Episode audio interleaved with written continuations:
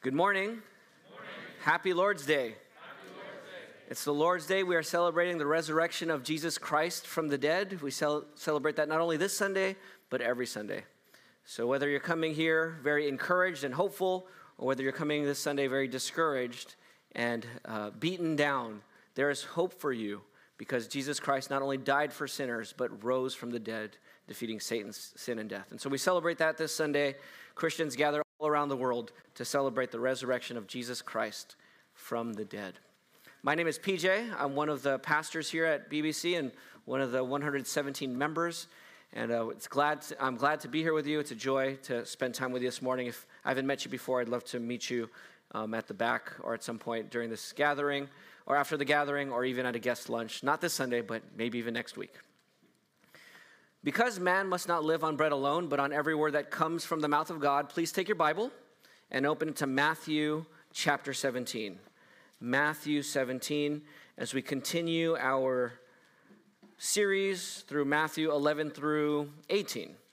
So, Matthew 17, beginning in verse 1, we're going to look at verses 1 through 13. You'll remember two weeks ago, uh, we talked about Jesus on the mountain, revealing, uh, the Father revealing to Peter that Jesus is the Messiah, the Son of the living God.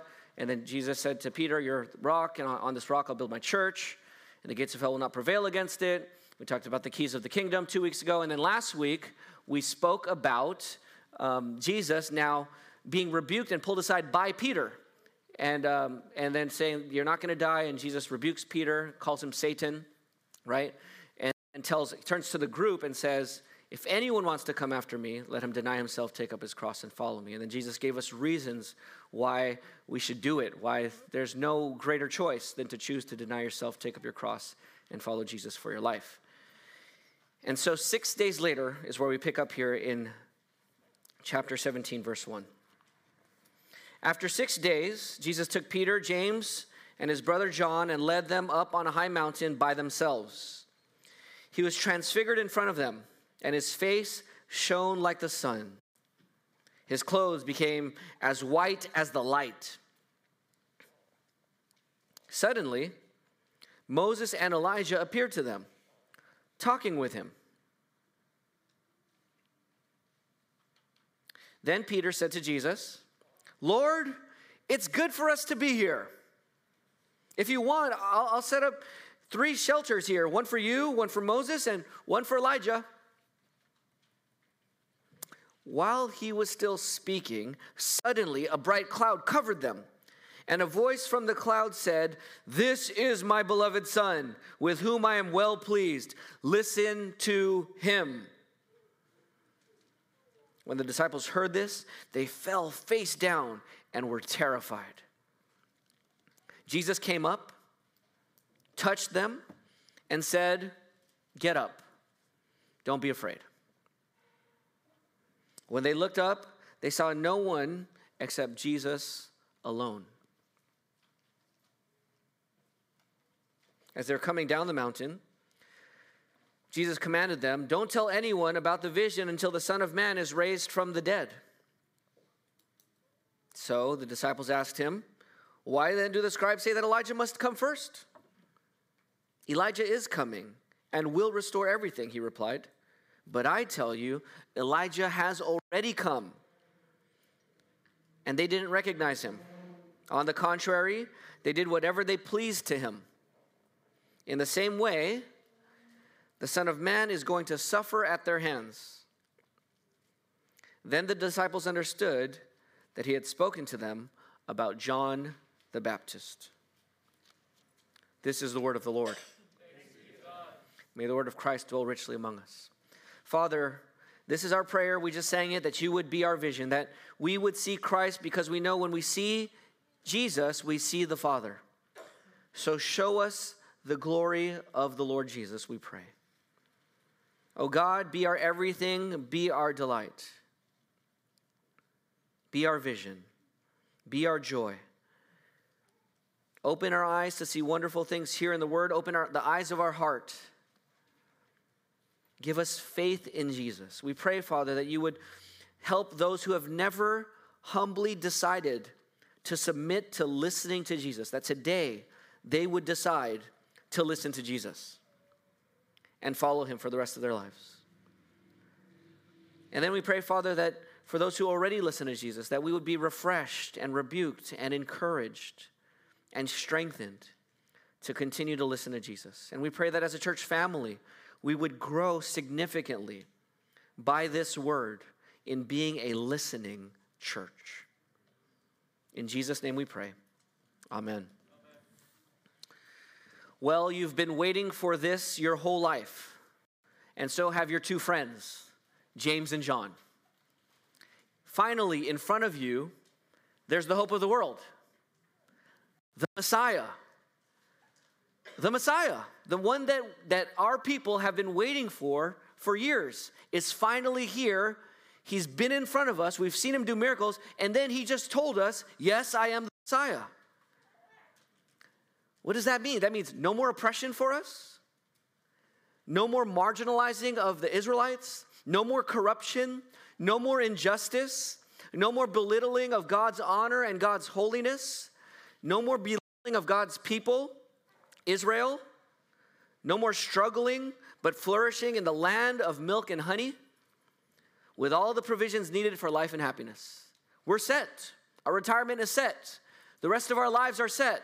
We have the king that we have been waiting for for hundreds of years here in front of us. You're about to reign and rule as one of his first followers when everyone else doubted him because he was just a Jewish carpenter from Nazareth, right? You're one of the VIPs in his coming kingdom. This right here in front of you is the person who, right in front of you, is the person who's going to bring all of this to fulfillment. He's going to finally make not only the world right, but our nation right, and our lives right, and our families right. And He's right here in front of us. And He just told us He's the one. But then He starts talking about getting arrested and suffering, and that they're going to kill Him, the King. He's going he's to suffer He's going to be mocked and murdered, and the record scratches. What? What are you talking about? Then he tells you, okay, yeah, you heard me right. I'm going to die. And not only that, if you're going to follow me, you have to deny yourself. You need to take up your cross. You need to die if you're going to follow me. Okay, I thought I was going to follow you and rule and reign with you and that you're going to bring a, an end to all this killing and murder and suffering and oppression. And not only are you saying that you're going to be a victim of it, you're saying that I am following you. I'm going to also have to be a victim as well. I'm going to have to lose my life. Are you for real? Is this guy for real? They're looking around at each other. Is this really what the Messiah is supposed to? Is this what the prophets talked about? And so they're rightfully confused. They're disillusioned, maybe disappointed certainly discouraged at some level. That's Peter, James, and John. That's Peter. He just got rebuked for being called Satan, right? Have you ever been discouraged with your situation in your life? Have you ever been confused and disillusioned with life in general? Every thoughtful person in this room who's taken time to, th- to think about it with any dose of reality would have been disillusioned and disappointed at some point in their lives. And you will be again. And if you've been a Christian, I have a question for you Christians now, because that was for everybody. Everyone's been disillusioned. You just need to be a thinking person. But for Christians, my question to you is Have you ever been disillusioned or discouraged by the church or by the Bible? Or if we're quite honest and go to the deepest level, by God? Have you ever been disillusioned by Jesus Christ, Jesus the Messiah, the supposed Messiah? For you, it could be a hard season of marriage or a hard relationship in general, different relationship, a hard situation at work or at school, financial strain, health issues, or even just plain old giving into sin and temptation and just being sick of yourself. Now, I'll confess this morning, I've been tempted with discouragement and sinful complaining and given in to the temptation of complaining this weekend about my strained rotator cuff that's been causing pain in my back shoulder, pain in, in, the arm and the back. I've taken my eyes off Jesus at times during these temptations. And not only that, I've been disillusioned a little bit. We're here having a weekender with a bunch of pastors and church leaders, and I'm in, I'm in pain the whole day. I have to go home and ice myself during, during the weekender. And I'm frustrated a little bit. And I'm not just frustrated in general, though I think that's what it is. I'm actually deeply frustrated with God, discouraged and disillusioned by Him in a sinful way, in a shameful way.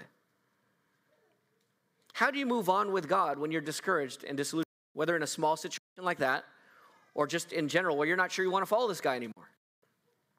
The disciples were there, Peter was there, and God comes to rescue them in this story, just as He's coming to rescue many of us this morning in the story. So, so what happens in this story? I already, I already read the story for you in verses 1 through 13. Let me retell the story to you.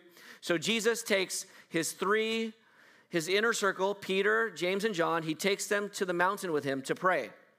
And I'm filling in this story with Mark and Luke. You look at Mark chapter 9, the beginning, and Luke chapter 9 as well. So Jesus takes his disciples up there with him to pray.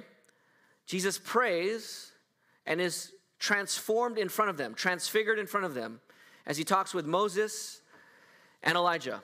His face starts to shine like the sun. His clothes become lightning white and bright. And his form changes. The word transfigure is just the same word form or metamorphosize. Do you want me to change mics? Can you move it to your left side? Sure. Moving it to the left side. See if that works. Happy to change mics. Just give me the word. Okay, so his, his, his very form is transformed at this time. He's talking to Elijah and Moses about his departure, his exodus, it says in Luke 9. And while he's doing that, what do Peter, James, and John do? What are they famous for doing when Jesus goes away to pray? What do they do? Sleep. And that's what Luke tells us that they're sleeping. And not only says they're sleeping, they're in a deep sleep. The kinds you get into when we're doing the pastoral prayer here for 12 minutes, right? He gets into a really deep sleep. And so Peter wakes up, kind of groggy, checks his eyes, takes the muta. What's the what's muta in um, I don't know. Eye boogers. Takes the eye boogers out of his eye, right? Uh, and, and looks. Is that? Am I seeing? So uh, there's a bright, shining face like the sun. There's Jesus. There's Elijah, and there's uh, Moses, and they're about to leave. It says in Luke. So they're about to leave, and as they're leaving, Peter, just amazed, he sees Moses and Elijah. These are the superstars, right? These are the top two Avengers. This is Iron Man and Captain America, right? These are, if you know Israel, Israelite history, these are the top two historical figures in Israel Moses and Elijah. And there they are with Jesus. And they're about to leave. And Peter just woke up. So Peter's like, uh, uh hey, it's good for us to be here. Jesus, guys, it's good to be here. Lord, um, before you guys go, uh, can, can I make three? Lord Jesus, can I make three shelters? One for you, and one for Elijah, and one for Moses? And it says in Mark and Luke, he said that because he didn't know what he was saying. I love that. He's just talking, he's stalling. He, he's, he's in a moment that he just almost lost because he just woke up and they're about to leave, and he's trying to stay in the moment. Quickly, before Peter can even finish his sentence, the Shekinah glory cloud of God covers them. So here's Jesus, face shining like the sun, bright and blinding, clothes lightning white, changed form. We don't know what his the form of his body was, but it was a trans it was a different form, transformed body. Here he is, shining like the sun. Elijah, Moses also shining in glory, not the same glory as Jesus, but also shining in glory. They're about to head out. And all of a sudden, the Shekinah glory of God, the glory cloud, and if you're an Israelite, you know three things you know Moses, you know Elijah, and you know the glory cloud. Everybody knows the glory cloud because that's where God shows up in different places. So here's the glory cloud, it covers them. And while Peter is still making his building project suggestion of building three tabernacles, in the middle of his sentence, God cuts him off with a cloud and says, This is my beloved son, with whom I'm well pleased. Listen to him. Shut up, Peter, is essentially what he's saying. Doesn't say it that way, but he cuts him off and, and stops his words. Well, Peter is freaked out. James is freaked out. John is freaked out. They, they fall down with the Shekinah glory of God, with shining face Jesus over there, right? With, with, with them in the distance, then they they fall on their faces in the ground and they basically brace themselves and close their eyes, thinking, "This is I'm to die. This is the glory of God right here. God has just shown up." They fall down, close their eyes, and cringe and brace themselves. And as they do, Jesus walks up to them. He puts his hand on them and he says, Get up. Don't be scared. They loosen their body a little bit. They open their eyes, peel their eyes open, and look up. There's Jesus. They see his face, the face that they've known, not the shining face, as bright as the sun. No lightning clothes, no Elijah, no Moses, just Jesus. Get up. Don't be afraid. Let's go. They stand up. They start making their way down the mountain. On their way down the mountain, Jesus says, Hey, by the way, and, and you, you can imagine James, Peter, and John like, What did we? That was Elijah. We just saw Moses. They're on their way now. I don't know how they knew it was Elijah and Moses. Maybe they had, I don't know if they had name tags or, you know, um, they don't have portraits, right? So how do you know what they look like? Somehow um, he knew that, that it was him. I don't know how. That's a good question that, that you've been asking as I've been reading the Bible with you this week. I don't know the answer to that, how he knew, but they're walking down and they're like, man, that was, we just saw Elijah. Elijah, the one prophesied to come. We just saw Moses. And Jesus says, did you see his face? I couldn't even see his face. It was just, it was just light, just like the sun. That was crazy. And so they're talking about this on the way down. Jesus says, hey, by the way, what you guys just saw, don't tell anyone. you're just like, what? Don't, don't tell anyone? Are you like, the, the only thing I want to say to people is just what I just saw. That, that's the one thing I want to share with the other nine when I get back. Yeah, that thing, don't tell anybody. Zip it until I rise from the dead. Rise from dead? What do you mean dead? You talking about dying and dead? Your face just shone like the sun. You're with Moses and Elijah. What are you talking about dead? So then they ask Jesus, talking about dying. Um, doesn't doesn't uh, isn't Elijah supposed to come before the before the rest before the restoration of all things? Isn't that what the teachers say? And Jesus says, yes, Elijah is supposed to come before the restoration of all things. That that's true. But I'm telling you, Elijah already has come. They didn't recognize him though. So they beat him, they arrested him, they did, they did whatever they wanted to him. But he is the Elijah to come. And then they understood that he was talking about John the Baptist. So there's a story of what happens. God meets them. Now remember, this story that we just read and I just retold is the story in the middle of their discouragement and disillusionment. Jesus is talking about dying. He's talking about all of his followers dying for him. And that was not their vision of the Messiah. And so they're discouraged and disillusioned. And now they, will, they might even be thinking about quitting. Maybe they didn't, but maybe at least some thoughts of quitting are in their head. They're discouraged. And Jesus says, Jesus, God gives them this vision for the three, not the nine, even though all of them are discouraged. For these three to hold them down and say, Hold on, wait till I rise from the dead. You don't get it yet, you're going to get it eventually. Just keep following me. So God gives this to them as a gift in their discouragement and disillusionment to sustain them until the mission is complete. And so here's the main goal of this passage, I think, the main goal of the sermon. In the face of your challenges, keep walking with Jesus. In the face of your challenges, I don't know what challenges you're facing this week, today, this season of your life, but in the face of the things that are hindering you and blocking you from following Jesus, continue to walk with Jesus, even in the face of death or whatever else you're facing keep walking with Jesus. Now, how? How shall we keep walking with Jesus when these challenges seem insurmountable? Two things listen to Jesus and communicate Jesus. Listen to Jesus and communicate Jesus. Verses 1 through 8, listen to Jesus. You want to keep walking with Jesus in the face of challenges? Listen to him. And that's going to take up the majority of the sermon. Last part of the sermon, second point, smaller point, communicate Jesus and that's verses 9 through 13. All right? So let's look at these one at a time. Listen to Jesus and then communicate Jesus. Now, this is God seeking to encourage them to find their way when they're confused and losing their way, right? When they're thinking about abandoning this path that Jesus is calling them to. So I, I Googled, what, how do you find your way when you're lost in life? And I found a life coach who gave 13 steps on how to find your way.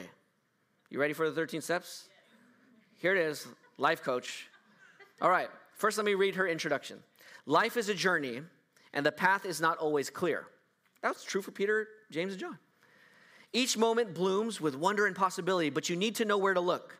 The first thing to remember is that you will not find your way by scanning the distant horizon of the future. You need to start walking. Set out along your way step by step and keep your eyes peeled for the opportunities that appear.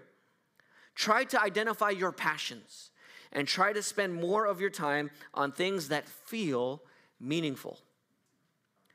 Now, let me just say, as I'm going to give you the 13 steps now that she lays out here, that they're not all bad in and of themselves. As a Christian, you can find a way to, to do this and use it as a Christian. But um, I, I, say that as just as a caveat, caveat in case you're tempted to just full self righteousness and, and just brushing away everything as if she's not made in God's image or has no common grace. Okay, 13 steps to find your way. Number one, so on, on uh, so she has three sections. Number one, getting started. First five steps to get started. Know yourself. Okay, so know yourself. Secondly, put yourself in motion. She has a whole paragraph on each. I'm not going to read all that. Put yourself in motion. Start moving. Number three, try something. Number four, start simple. Next, don't make excuses. That's how you get started. Okay? Know yourself and start, start, get moving. Try something, don't make excuses, just go do something. Simple.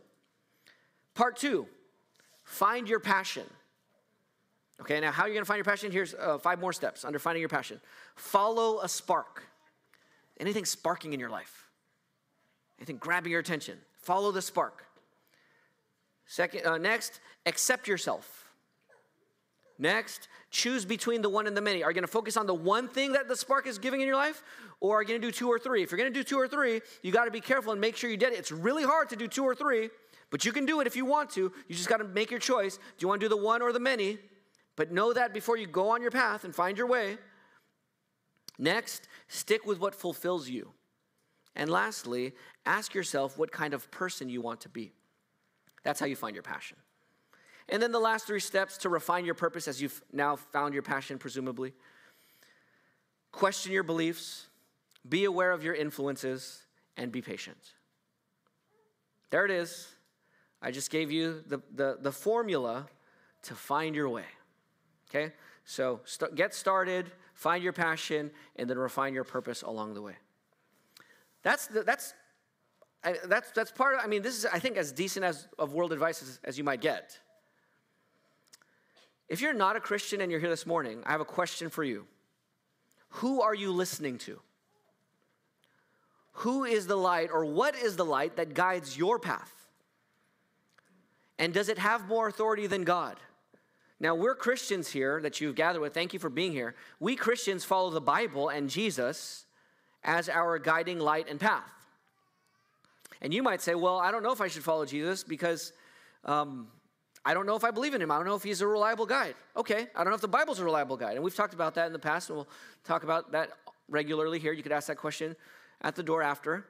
But here's what I want you to think about if you're not a Christian I want you to realize that you have a guiding light or guiding lights. And I want you to think about why you why do you have or why do you keep those guiding lights as your guiding lights right now in your life?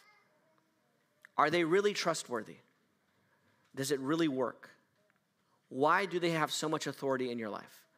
Answer those questions for yourself. So identify your guiding lights and ask whether they really are worthy of your allegiance. All right, now back to the text and applying the text now, specifically or primarily to Christians. So here in verses 1 through 8, we have the main command, and the main command is in verse 5. And I really think this could be the main command of Matthew 1 1 to Matthew 27, verse 15. It's really uh, 28, 15, almost the whole book. This, this could be the one command of the whole book. Okay, here's the main command. It's in verse 5. And what's the command? He says, This is my beloved Son with whom I'm well pleased. And what's the command? listen to him. So here it is listen to Jesus. The command is clear. And I want to give you, from this passage, not in textual order, five overlapping reasons on why you should and why you must listen to Jesus. Okay? You ready to listen to Jesus? Five reasons why you should listen to Jesus from this text. Number one, in verse two, five reasons. First reason in verse two, he was transformed or transfigured in front of them, and his face shone like the sun, and his clothes became as white as the light. So Jesus' face is shining. His form has transformed from a fallen human being, a broken and fallen human being with backaches and different things that are decaying, to some other form. Okay? And white clothes and a face shining. How would you summarize all of that? That's all pointing to what about Jesus? His what? Divinity. What's another word? Glory. Okay, and I think those are both true, but let's let's go with glory. So the first reason why you should listen to Jesus is because of Jesus' glory, because He is glorious. So because of His glory, Jesus' glory. Now, like Moses, Jesus' face shone like the sun. Do you guys remember the story of Moses with his face shining? What did Moses have to do? He had to put a veil over his, his, his face, right? Now, why did, now, did Moses' face shine forever? Why did Moses' face shine? Like, when would it shine? What would he have to do to get it to shine? How, how would he turn on the, the light in his face? Be in the presence of God, right? He'd have to go up the mountain into the tent of presence, and then he'd be face to face with God in God's Shekinah glory. And in that, when Moses would leave the tent of meeting, his face would shine. So Moses was more like the moon that reflects the glory of the sun. Jesus here is not reflecting anyone's glory.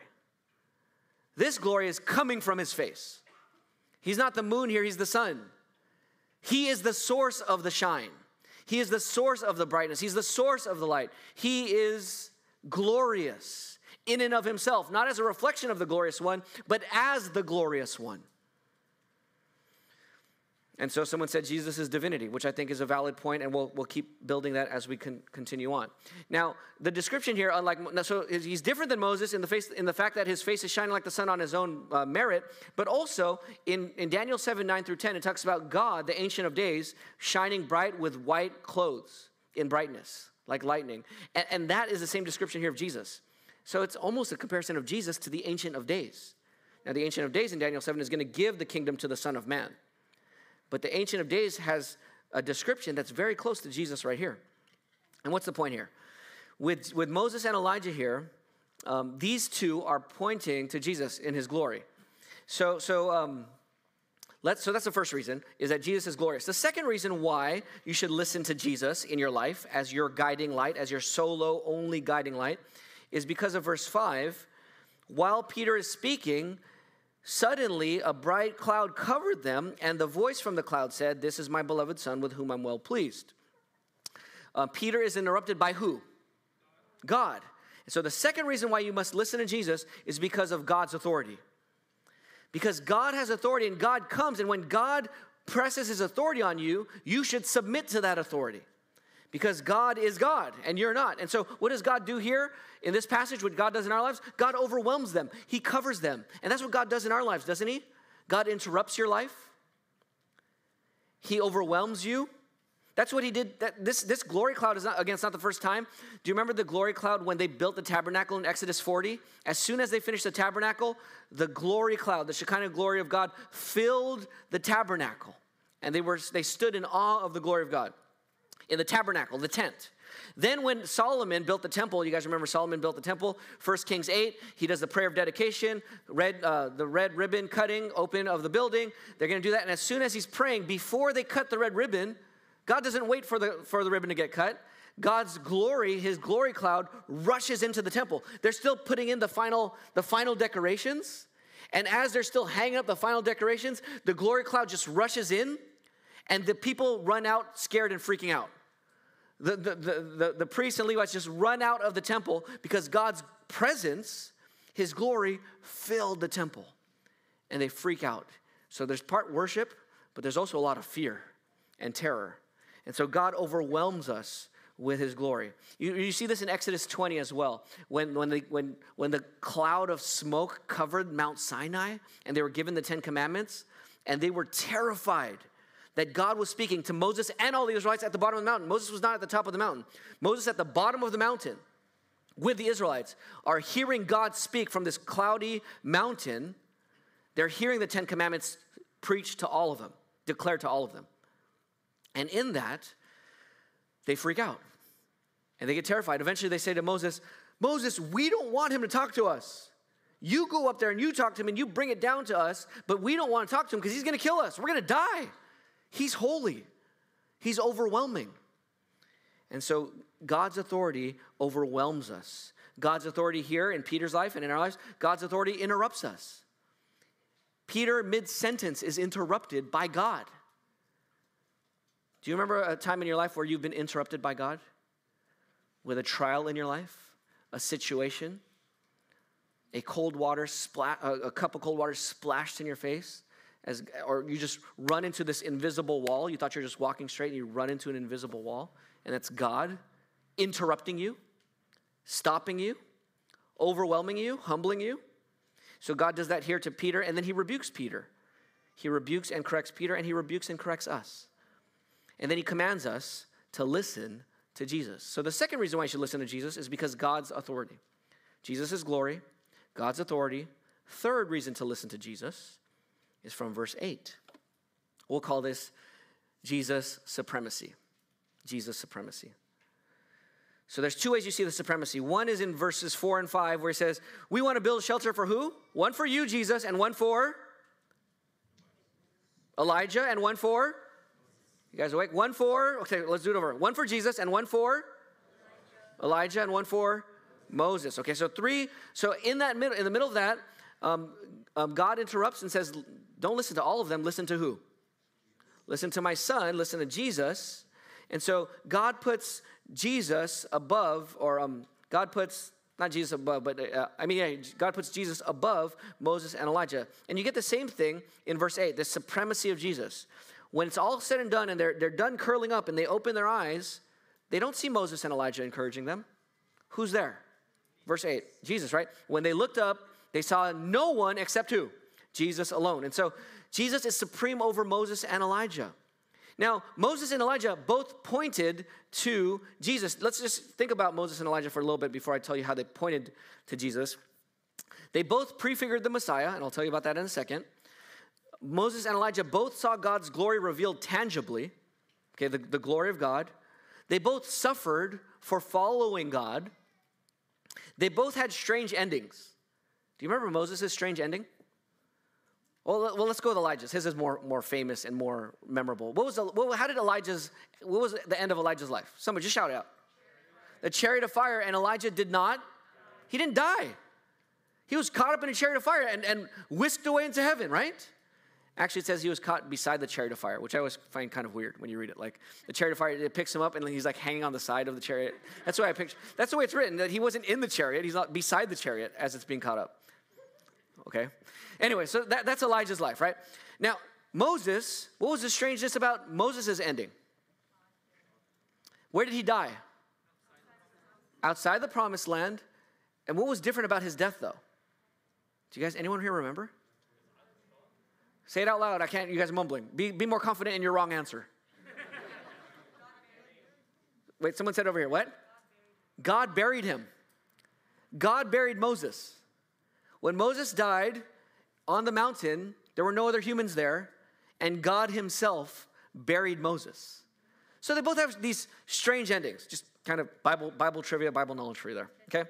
They both had strange endings, and they both had transitions with the covenant, with the Israelic covenant. Moses is the one who's beginning to give the Israelic covenant, the covenant with Israel, the old covenant with Israel. He gives it to Israel. And then Elijah is calling Israel back because they're giving, they're giving into idolatry, right? And because they're giving into idolatry, Elijah is the one saying, Whoa! He's, he's trying to be the one to interrupt Israel. He tries to stand in front of the whole nation and say, Stop! We will not worship Baal. And then, you know, the big showdown on Mount Carmel with the 450 prophets of Baal versus Elijah. But, Mo, but Elijah's role is to call Israel back to that Israelite covenant that Moses gave. So these are two very significant figures in the history of Israel, and they both point to Jesus in the future.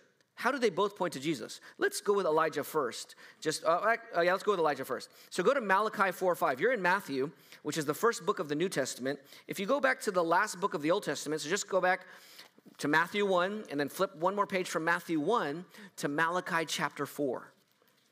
In Malachi chapter 4, I want you to see these are the last words of divine revelation that are written before the Old Testament ends. 400 years before Jesus.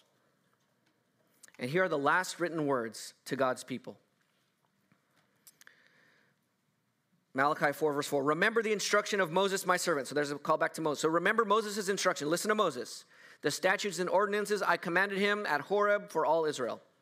Look, I'm going to send you. So here's the prophecy. Look, Israel, I'm going to send you the prophet Elijah before the great and terrible day of the Lord comes and he will turn the hearts of the fathers to their children and the hearts of the children to their fathers. That's what he's going to do. So, the last promise of the written scripture to Israel was Elijah is coming. Taken away in a chariot, beside a chariot, he's going to be coming back to turn the hearts of the people. So, Israel is waiting for Elijah to come. And now they see Elijah talking to Jesus. So, Elijah is pointing to the end and to prepare the way for the Messiah. That's, that's Malachi 3.1. I'm going to send my messenger ahead of you, and he'll clear the way before me. Malachi 3.1. So that, that's Elijah's been prophesied pointing to, to the future kingdom to come. And then Moses, go to Deuteronomy 18. We read this for our scripture reading. Pastor John, St. John, Bishop John Lee read um, Deuteronomy 18. Deuteronomy 18, verse 18 says, God says to Moses, Moses says to Israel, I will raise up for Israel a prophet like you from among their brothers. I will put my words in his mouth, and he will tell them everything I command him. That's what it says. Look at verse 15. The Lord your God. So in verses 13 and 14, uh, Moses saying, Don't listen to, to false prophets. Don't listen to false teachers. Don't listen to the superstitious teachers, the diviners, and the fortune tellers. God does not permit you to listen to these things. God will speak to you. He'll give you his messenger. You don't listen, you don't need to listen to all these other people. Listen to God's messenger. And then verse 15 says, The Lord your God will raise up for you a prophet like me from your own brothers. There it is. Moses was a prophet, the greatest prophet in Israel, the one who brings the Israelite covenant, and there will be a prophet on Moses' level, like Moses. Elijah may be the greatest prophet after Moses. So these are the two greatest prophets, mouthpieces for God, right? And this one is so great, he's on the same level as Moses. And so verse 15 says, Deuteronomy 18 15, what's the command? If he's like Moses, what, what must you do, Israel? You must what? Listen to him. The same command, right? You must listen to him. Listen to him. So, so at least in Deuteronomy 18, Jesus is on the same level as Moses. But when we're reading, go back to Matthew 17, Jesus is not just on the same level as Moses. He's like Moses. He's going to bring God's word, and you must listen. But he's greater than Moses. His face shines like the sun. When, when, when, when they fade away, who's the one left standing with Peter, James, and John? It's Jesus. He's not just pointed to by Moses and Elijah, he's greater than Moses and Elijah. Jesus is pointed to, pointed to by the law and the prophets. Moses representing the law, Elijah, the greatest prophet. Remember, um, um, you know, standing in for, representing the prophets. So Jesus is pointed to by the law and the prophets. Jesus fulfills the law and the prophets. He's greater than the law and the prophets. Jesus stands alone as God's supreme revelation. Jesus is greater than the Bible. Jesus is supreme, is God's supreme revelation. I think John Piper wrote Jesus is greater than the Bible, but anytime you use Jesus to diminish the Bible, you lose Jesus. So the Bible is still God's authoritative, inerrant word, but it's meant to point you to Jesus. It's an inerrant map getting you to the destination, but it's not the destination, it's a map. It's the most authoritative map we have. But Jesus is the greatest, He stands alone as the supreme revelation of God. Listen to Him because He's supreme. Okay? So listen to Jesus because of his glory. Listen to Jesus because of God's authority. Listen to Jesus because of his supremacy. Fourthly, listen to Jesus because of his pity. Because of his pity. Verse 7. Jesus came up, they're freaking out, they're curled up, eyes closed, cringing together, muscles tense. And Jesus comes up to them. There's only two times in Matthew Jesus comes up to the disciples. Here in Matthew 28, when they come up, when he comes up in his resurrection and they worship him on the mountain.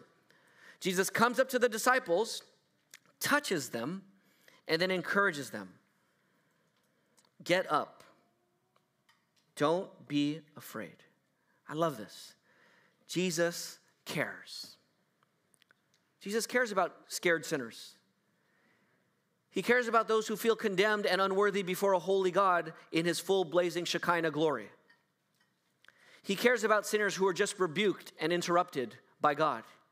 He cares about sinners who hit a wall because they can't break through their own sin that holds them in bondage. Jesus has pity on you. He comes to you. He touches you. He encourages you. He says, Get up. Don't be scared. I'm here. Now, this could be another command. We could say, oh, well, PJ, there's three commands listen to him, tell about him, and then get up and don't fear. But I think this getting up and don't fear is a reason why you should listen to him. Jesus stands alone as your sole comforter and encourager. I want you to get this Jesus is your only encourager, He's your only comforter. Say, PJ, that's not true. I'm here as a member of this church, and I get encouraged and comforted by, by a lot of other members here. Is that true or false? Do you get encouraged by other members in this church? Yes or no? Yes. yes? But I'm telling you, Jesus is your only encourager. Why am I saying that? Because any true encouragement you're getting from them is only whose encouragement? It's only Jesus' encouragement. There's no encouragement I have for you apart from Jesus. But PJ, even non Christians can encourage me sometime. True, but whose image are they made in? God's image. And whose common grace are they using? God's. And who gets the credit for that? Jesus does, right? So if you're encouraged by them, guess who's encouraging you? Jesus. All the encouragement in your life, Christian non Christian, it's always only come from who? Jesus. Without Jesus, there's no encouragement. There's only damnation, condemnation all the time, every minute, no, no moment of common grace. It's only because of Jesus.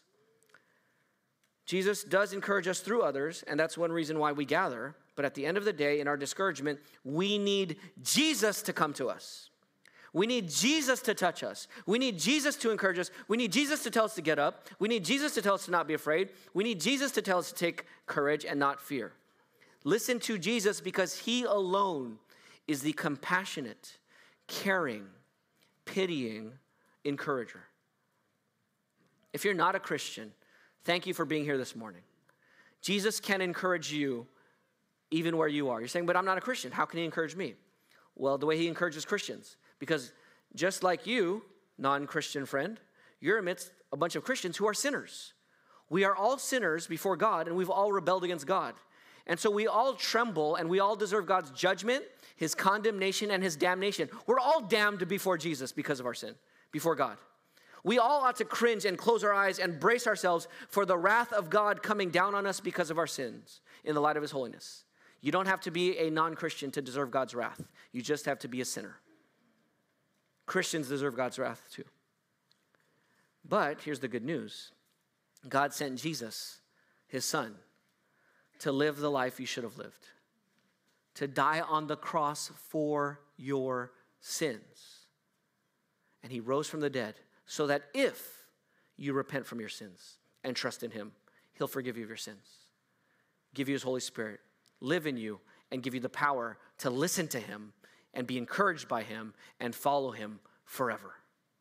That's God's offer to you this morning. So if you're not a Christian, you came here and God in heaven brought you here today to hear this offer and this command come to Jesus, listen to Jesus, repent from your sins, drop your other lights and authorities and guides in your life, and listen to Jesus. He'll forgive you and change you if you'll come to Him. And if you don't come to Him, it's you who's not coming, not Him.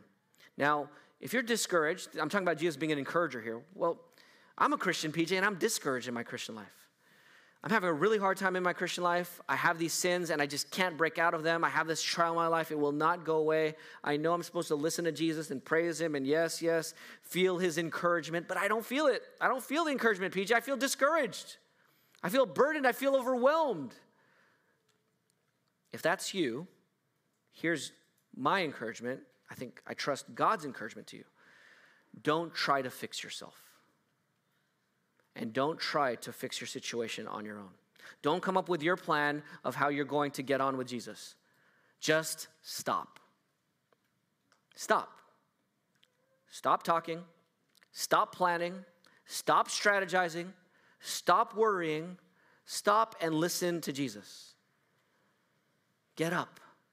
Don't be afraid. He's here and He wants to guide you. He will guide you. But PJ, my problem is that I'm not listening to Jesus.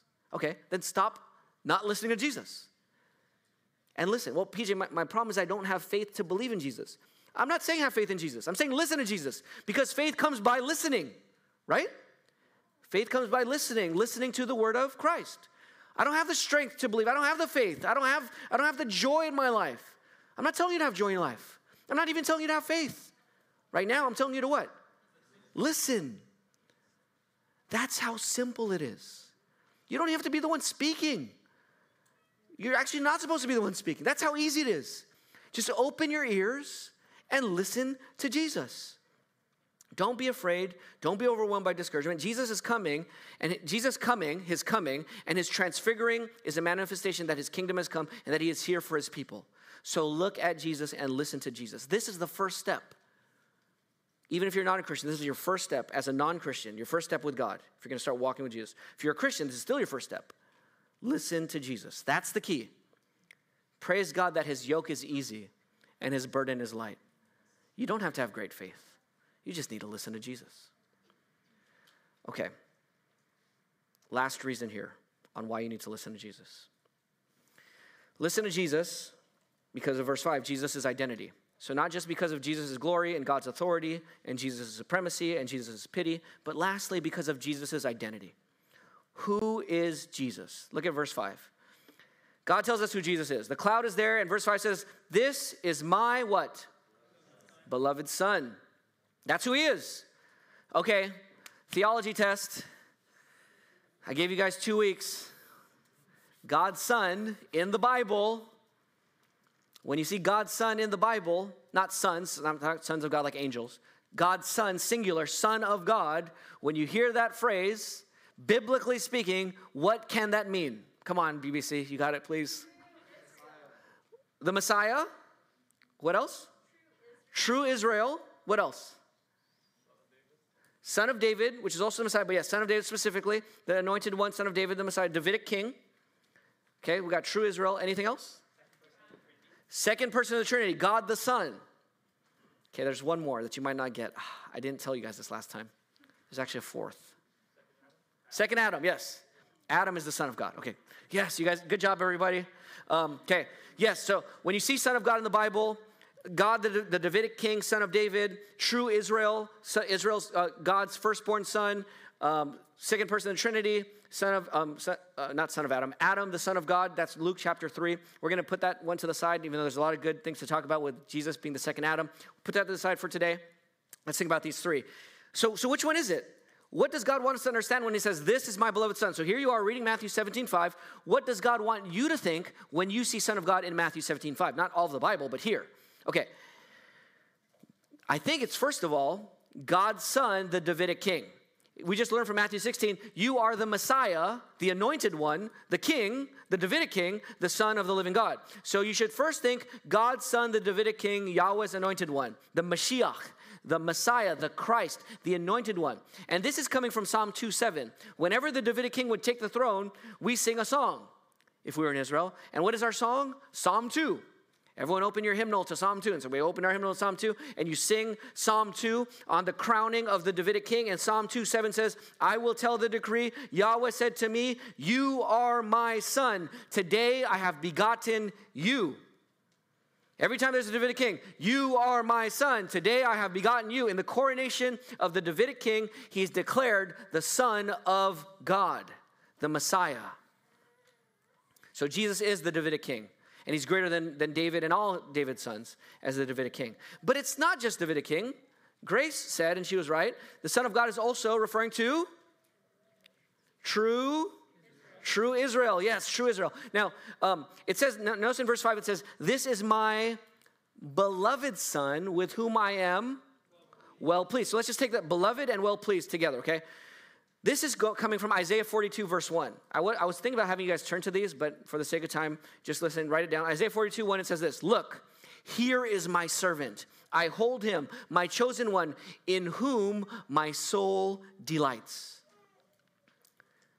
I put my spirit on him, he will bring justice to the nations. So the servant of Yahweh in Isaiah, there's, this, there's five servant songs in Isaiah, in Isaiah 40 to 66.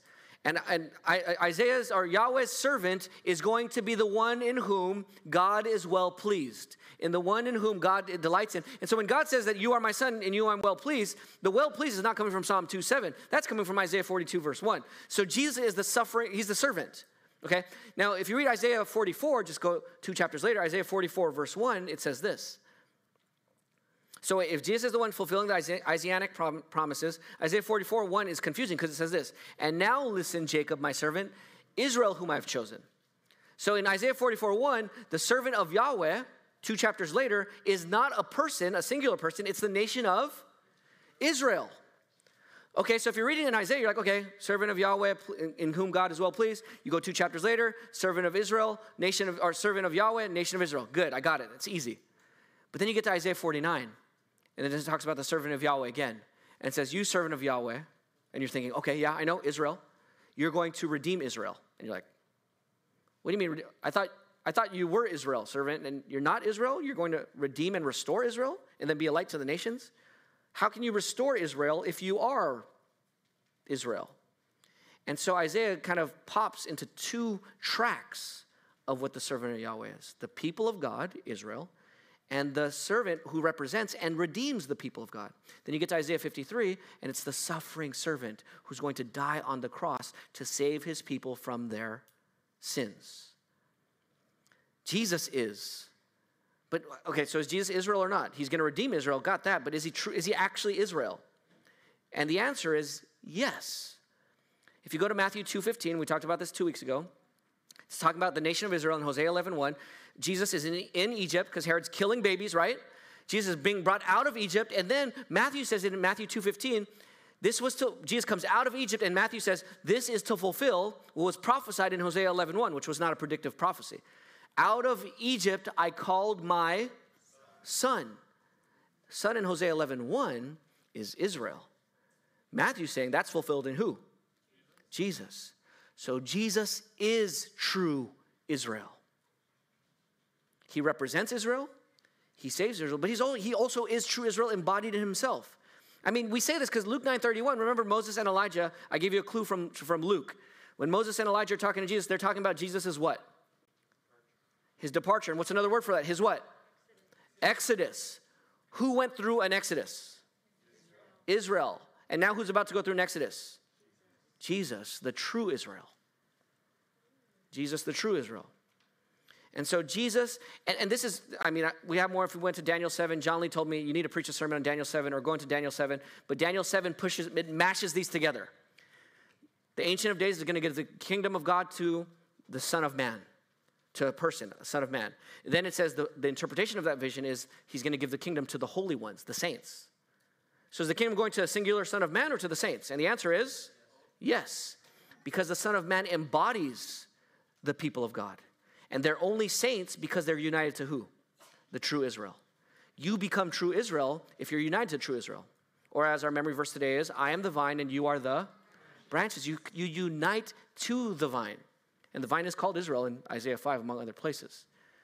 And so you become part of Israel, the true Israel, if you're united to Jesus, the true Israel. So, so, so Jesus is God the Son, the Davidic king. He's God the Son, true Israel. Your only hope to be part of God's people is to unite to this true Israel, Jesus. But he's also God the Son, not just the Son of God, but he's the second person of the Trinity, God the Son. And we remember this from Matthew 28 19, at the very end of Matthew, where he says, Go therefore and disciple all nations, baptizing them in the name of the Father, the Son, and the Holy Spirit.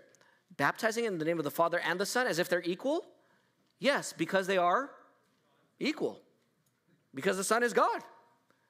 So it's not, now Peter didn't understand that here. When, when the cloud came and said, This is my beloved son, listen to him, Peter wasn't like, Oh, second person of the Trinity, got it.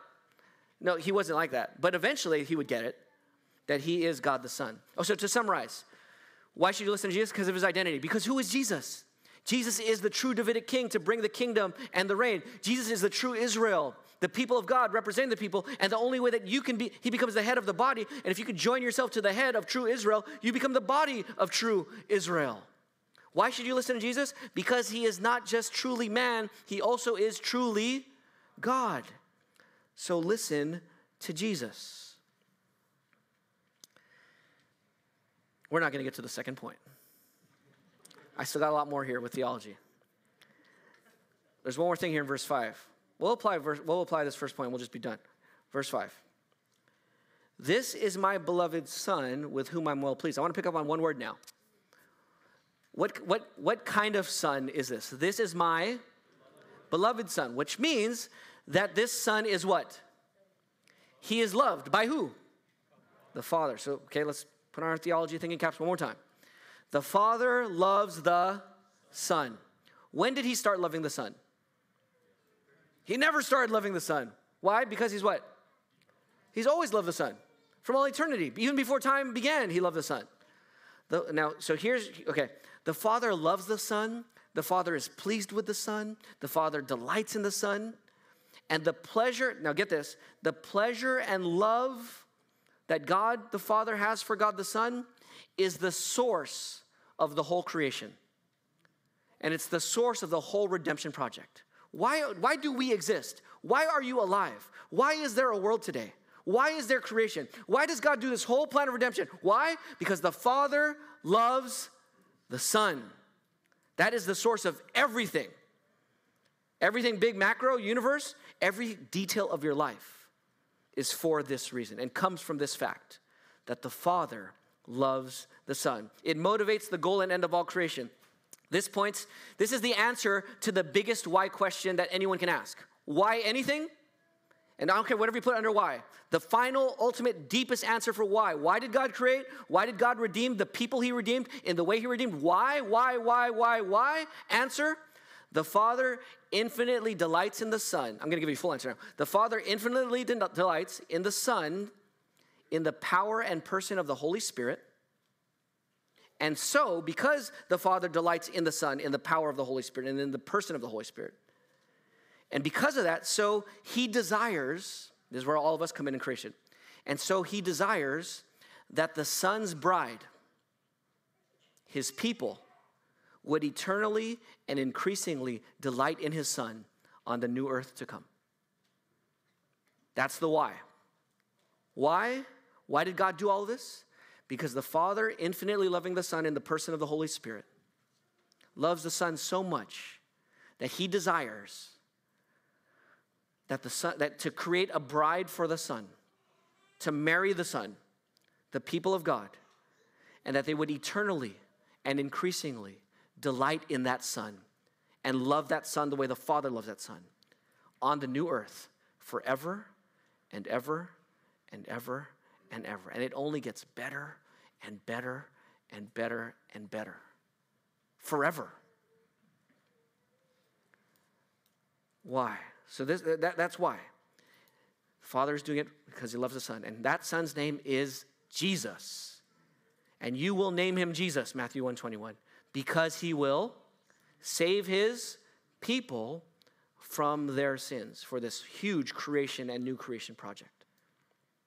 So, this answer, let me give you practical now. This answer to the ultimate why question then becomes the practical answer to any why question, why question you face in your life. Any discouragement you have? Any disillusionment? Any difficulty, any temptation, any sin that you're facing in your life? I can answer the question. Now, I know it's not helpful just to give you this answer, but this is a true answer. Why is it happening? Because the Father infinitely delights in the Son and is preparing for himself a bride to increasingly enjoy the Son in the new earth forever. So, why do I have this back pain right now while I'm preaching? Why?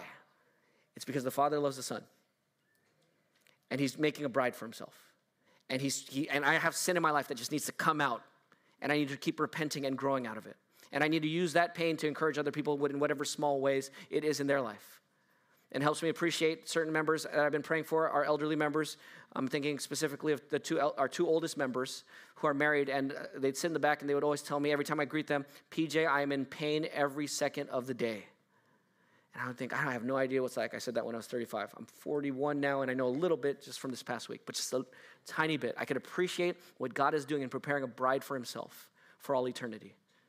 A little bit more because of this pain. That's the ultimate why. Why, why anything in your life? The Father loves the Son is preparing a bride. And you get to be part of it if you're a Christian. If you're not a Christian, you're invited to be part of it. You're part of it either way. If you're not a Christian, you're actually part of it by being the contrast in condemnation and hell forever, so that we celebrate God's mercy in the new earth forever, in contrast to those damned with the damnation we deserve. That's Romans 9. Okay, so to summarize, why should we listen to Jesus? I'm going to summarize and apply, then we're going to close in prayer. Why should we listen to Jesus? Because Jesus, because of his glory. Because, of, because he is ver- he's, glor- he's glorious, he is verified by God's authority. He is supreme over Elijah and Moses and all of God's revelation. He is compassionate and he pities you and he cares about you. And lastly, why should you listen to Jesus? Because he is God's son. This is my beloved son. Listen to him. Children, children, listen up. Have a word for you here as we close. Children, you don't have to understand everything I'm preaching. You don't have to under, understand everything you're reading in the Bible. I know some of you are reading the Bible regularly. Daily, some of you I know are reading the Bible regularly. You don't have to understand everything in the Bible, kids. You don't have to understand everything your, your parents teach you about Jesus. You don't have to understand everything your pastors or the pastors here teach you about Jesus. But you do have to understand that Jesus wants you to listen to him. He wants you to listen to him because he is God's son and the only savior of the world. So, kids, learn to read. If you don't know how to read, kids, learn how to read. I'm talking to the kids who don't know how to read yet. You don't know how to read yet? Ezra, do you know how to read? You do? Okay, not you. Isaiah, do you know how to read? You got to learn how to read. All right? Learn how to read so that you can listen to Jesus. And when your parent, because sometimes you're, and you need to listen to Jesus when you're listening to your parents and listening to your pastors. But guess what? Sometimes, kids, and you're gonna love this, kids, especially the older kids. Sometimes your parents and pastors are wrong. Right? Is that right, Isaiah? Sometimes Uncle, sometimes Abba, Appa is wrong, right? And as you learn to listen to Jesus, as you learn to listen to Jesus, you learn how to respectfully disagree with your parents because you have to trust and follow Jesus over everyone over Elijah, over Moses, over pastors, over parents, over everyone. Kids, listen to Jesus and always follow him. All right, church family, what about you?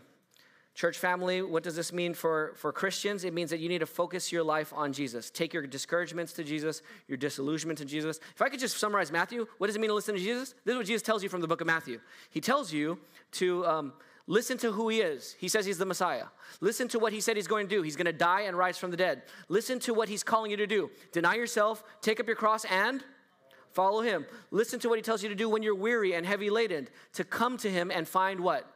Rest. Listen to Jesus when he tells you to go, uh, to, to take the bread and take the cup and do this in remembrance of him. Listen to Jesus when he says, Go therefore and disciple all nations. And what are you going to be doing while you're discipling them? Baptizing them and what?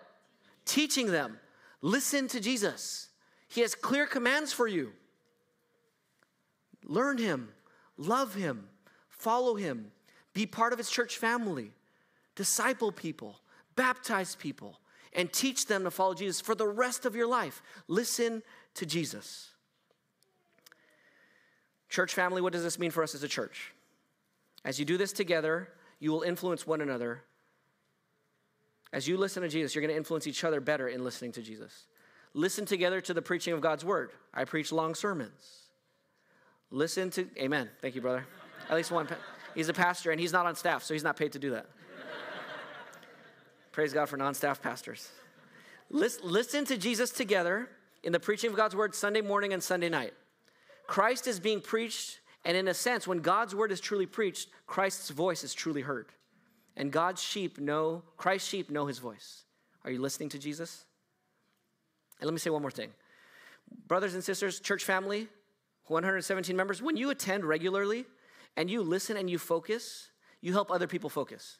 Remember how hard it was to listen on Zoom to sermons? How much easier it is when you're sitting here and you feel like being distracted a little bit, but then everyone else around you is listening. You know why they're listening? Because of you. Because you're sitting here and you're listening. And last week, I was almost at the point where I broke my concentration because Peter was here with Leah and she was crying for 20 minutes. You guys remember that last week? Okay, good, you didn't remember it. I was, I almost lost my concentration. I got to a breaking point. I almost broke from my sermon to say, Peter, can you please take Leah and just go into the foyer, go into the hall just for a few minutes and then just calm her down and come back. And right when I was, I almost broke, and then Peter either went out or he, he calmed her down. But I was right there. But here's my point to you your attention helps other people pay attention where you didn't even notice it. And your attention helped me to keep going because if I did that, it would, make, it would move everyone's attention over there, right? But your focus helped me to focus in preaching. And we're all growing from hearing God's word together. So, brothers, know that you have a ministry just by sitting here and singing and praying and listening without even saying a word to anyone after. I'm not saying you should leave and not talk to anyone, but I'm saying even if you did that, you have done a good job in edifying and building up the church, in listening to Jesus. All right, so to close, you're facing challenges right now where you might have been disappointed. Judas and Peter both listened to Jesus.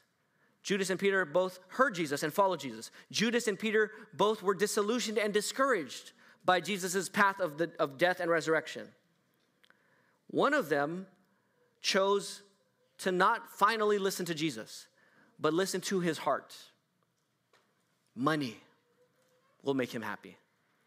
I'm out of this king dying business. I'm going to take a bag of money. He chose a bag of money while the other one chose Jesus and his kingdom. One chose to fulfill his life with money, one chose to fulfill, fill his life with communicating Jesus to others. One chose to listen to his heart or listen to his financial needs. One chose to listen to Jesus. Brothers and sisters, the command is simple and the reasons are clear. This is my beloved Son, God says. Listen to him and keep listening to him. Let's pray.